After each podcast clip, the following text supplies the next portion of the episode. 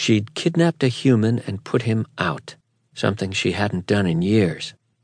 The doctor was supposed to be among those she mind wiped, like she did all the others in the ER, but she couldn't penetrate his thoughts to erase she and Cody from his memories.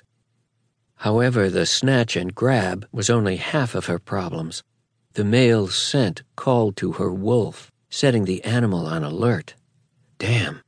The last thing she needed was a mate, especially a human mate. So why can't you clear his memory? I don't know, she lied, not wanting to have this conversation or any other with her brother right then.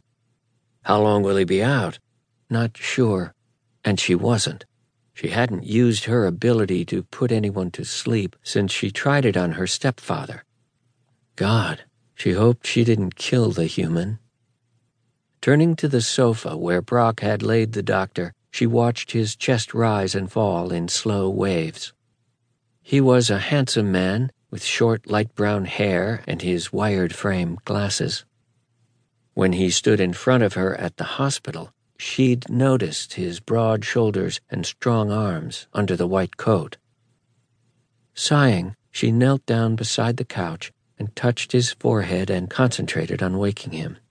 His body heat seeped into her skin, sending tingles of electric current up her arm. She ignored them. He wasn't her mate, couldn't be. He was human. Doctor, wake up. She frowned at how lame that sounded.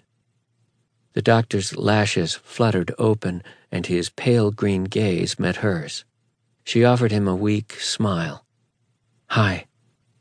His brows drew together, and he pushed himself up to a seated position, pressing his hand to his head as if he had a headache. What did you do to me? She stood and walked to stand near the entrance of the hallway, but didn't answer his question. Guilt tightened her chest at the idea of causing him discomfort. Would you like some tea? It could help ease the headache. He snapped his gaze to hers. Just water.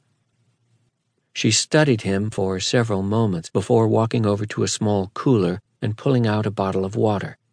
After tossing it to him, she returned to her post by the hallway, listening for Cody. It's unopened. Glancing at the bottle, he twisted the cap off and took a drink. What's your name? Alanna, she whispered. I'm Bastian. I know. I looked at your ID.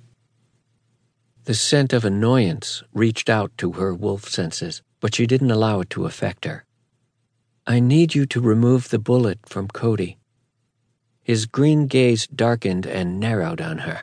His scent intensified. Then what? I leave. She glanced down the hall again. No, I can't let you leave.